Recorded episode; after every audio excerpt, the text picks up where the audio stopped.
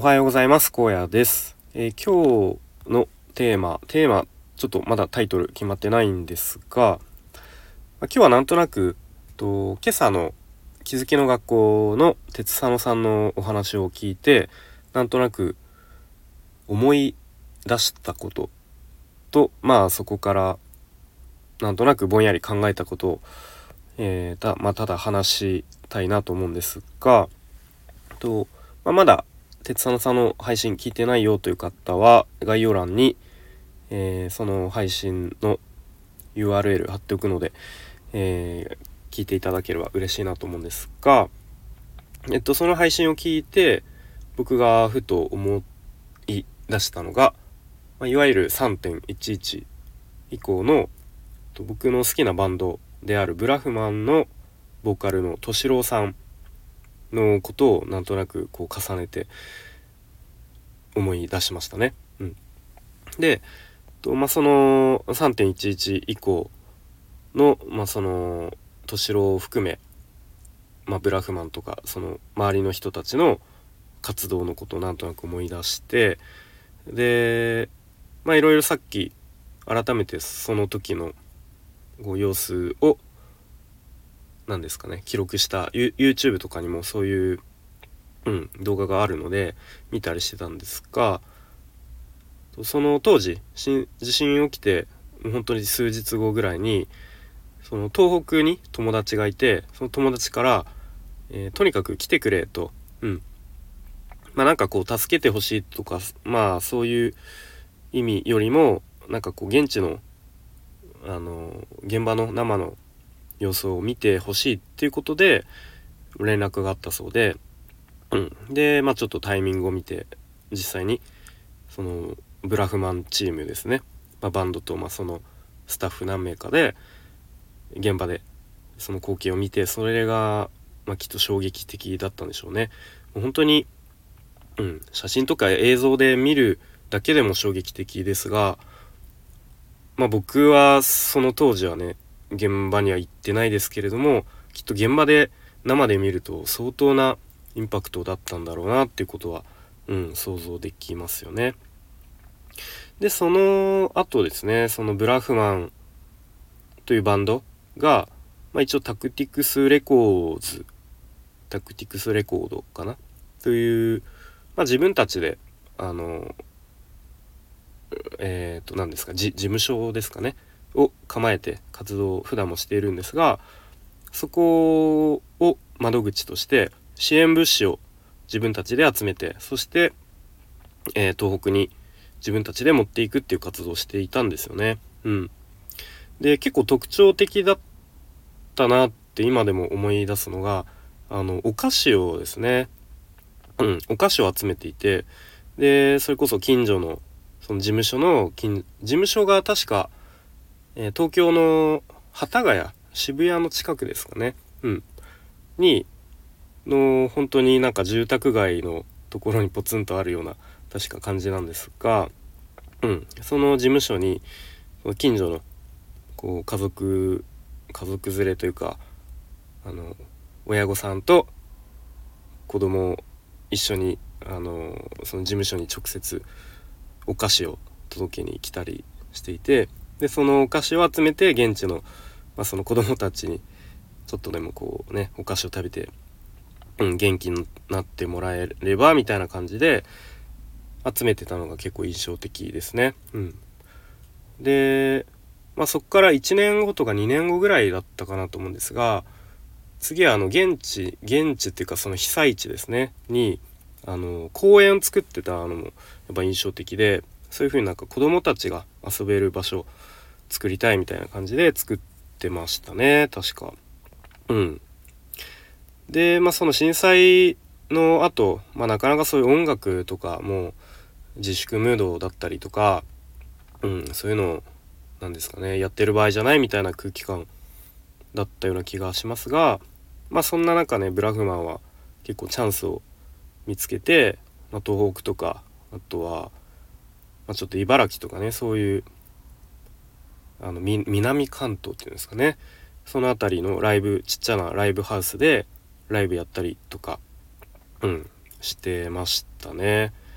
あとは実際にもう敏郎一人でもう被災地に行ってギター一本持ってで弾き語りで歌ったりとかしてうんで確かその時に現地のその全く知らないおばあちゃんに「あのあんたもっと歌歌ってよ」みたいな感じで確か言われたのがきっかけでなんかこうより歌に対してなんかちゃんと向き合おうみたいなことを思ったみたいななんかそんなエピソードも聞いたことありますがうん。なんかそんな風にえっ、ー、とまあ、その震災直後に確か、えー、幡ヶ谷再生大学っていう、まあ、名前で、まあ、いわゆるそういう、えー、大きい地震とかが起きて、えー、被災した被災地にで、えーと、ボランティア活動を行う団体 NPO 法人だったかなっていう幡ヶ谷再生大学っていうのをなんかその当時に時に発足してましたね。うん、でそういうふうにこう大きい、えーまあ、地震とか災害豪雨でなんかうんっていうそういう災害が起きた時はそのパッと各地でその幡ヶ谷再生大学っていう名のもとにあのボランティアできる人はやりましょうみたいな感じで集まるっていう活動をしているんですよね。うん、で、まあ、その敏郎はですねその震災前はライブ中にもう全く MC しない人だったんですよ。うん、でもうほんと最後去り際に「ありがとう」とか言って去るみたいなそういう本当に何て言うんですかね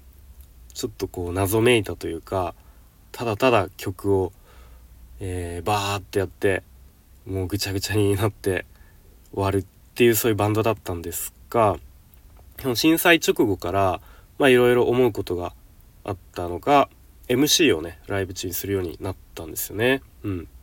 でそこでこういろいろとうんその復興支援についての思いとかをうん自分で語ったりとか、まあ、さらにそのお客さんに向けてこういうふうにやってほしいみたいな語りかけをしたり、うん、するようになってでその震災直後のね MC でなんかすごい僕が今でも印象的で覚えてるのがそういうやっぱ支援活動とかをしてると、えー、やれ偽善だやれ売名行為だと言ってくるやつがいるけれどあの邪魔しないでくれとお願いだからあの邪魔しないでくれって言ってたのが、うん、すごい印象的で、まあ、それが、まあ、今朝の鉄佐野さんの配信を聞いてパッと思い出したことですね。うん、でその敏郎がなんでそういうふうにこう3.11以降ずっとあの継続的にそういうボランティア活動とか支援活動してるかというと、えー、もっと遡ること、まあ、95年の阪神大震災震災の時にまだ、えー、当時若かった敏郎はそのポケットに入ってた小銭を募金箱に入れただけで何もしなかった。でその後すごくその後悔している。だからうん。もうそういう後悔したくないからあのそういう活動をしているっていうことをまあ、何かのインタビューで話していました。うん、で、まあ、じゃあ3.11以降の僕は何をしていたかというとその時は入社まだ2年目の年でまだその店長とかもやってなかった時に、うん、まあでもそのいわゆるパン屋さんベーカリーで働いていたんですね。うん、で、まあ、その当時やっぱり震災以降はもう本当に結構混乱状態でしたよね。もうスーパーとかコンビニで買い占めなんて起こったりしてで特にパンっていうのはやっぱりこう非常食みたいな扱いで確かもう当時スーパーとかそういうコンビニとかでパンとかも本当になかったと思うんですよね。うん、なのでそういういわゆるパン屋さんにも僕が働いてたところにも毎日人がなんかなんか殺到していてでまあもちろん朝から晩までパンを焼いて売り場に出すわけですけれども売り場に並べた瞬間にもうお客さんが目の前でもうなんか奪い合うようにパンをこう自分のトレーに乗せてこれは私のよみたいな感じで、うんまあ、買い占めみたいなものですよね。なんかそういうお店でもうなんか当時は休む間もなく毎日働いてた記憶が、うんまあ、あんまり鮮明に覚えてないですけれどもぼんやり覚えてますね。でまあそしてなんかそんな様子を見てまあいろいろと、うん、考えさせられた部分もあります。うん、なのでだから結構当時は本当にもう仕事もうま 朝から朝早くから夜までもうひたすら店でパンを作ってたっていう、うん、なんかそんな思い出しかなくて、まあ、いわゆるそういうボランティアとかねうん行く余裕もなかったのでまあその敏郎じゃないですけれども、まあ、ちょっと今思えばうんもうちょっと時間作って、えー、被災地のねなんかそういうボランティア活動とかやればよかったなっていうのはちょっと思ったりします。うん、なので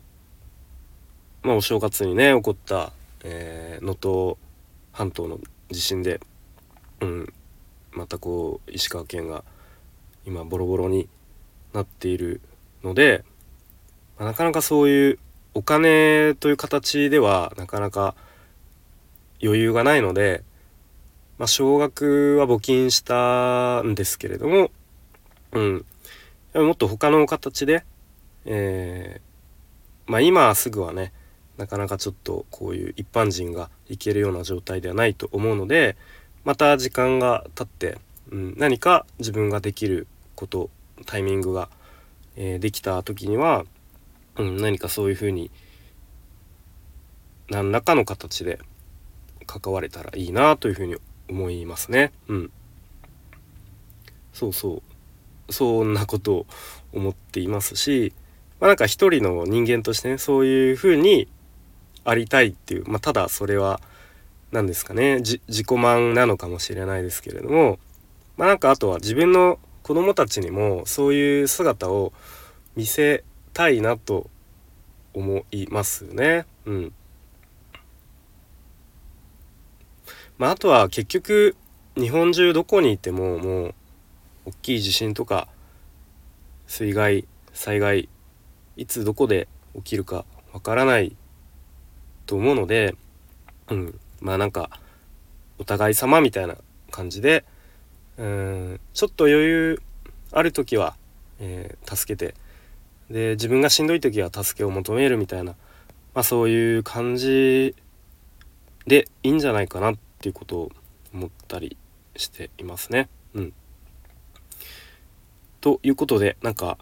えー、この辺で話をまとめたいと思いますが、まあ、今日はですね今朝の鉄佐野さんの配信を聞いて、まあ、なんとなく思い出したことそしてそこから、えー、考えたこと今後どうありたいのか思っていることっていうのを話してみました。はい、で概要欄にその鉄佐野さんの配信をはじめあとは今日話したなんか敏郎関連の YouTube の動画とか貼っておくので、まあ、もしお時間あれば見ていただけると、うん、嬉しいなと思います。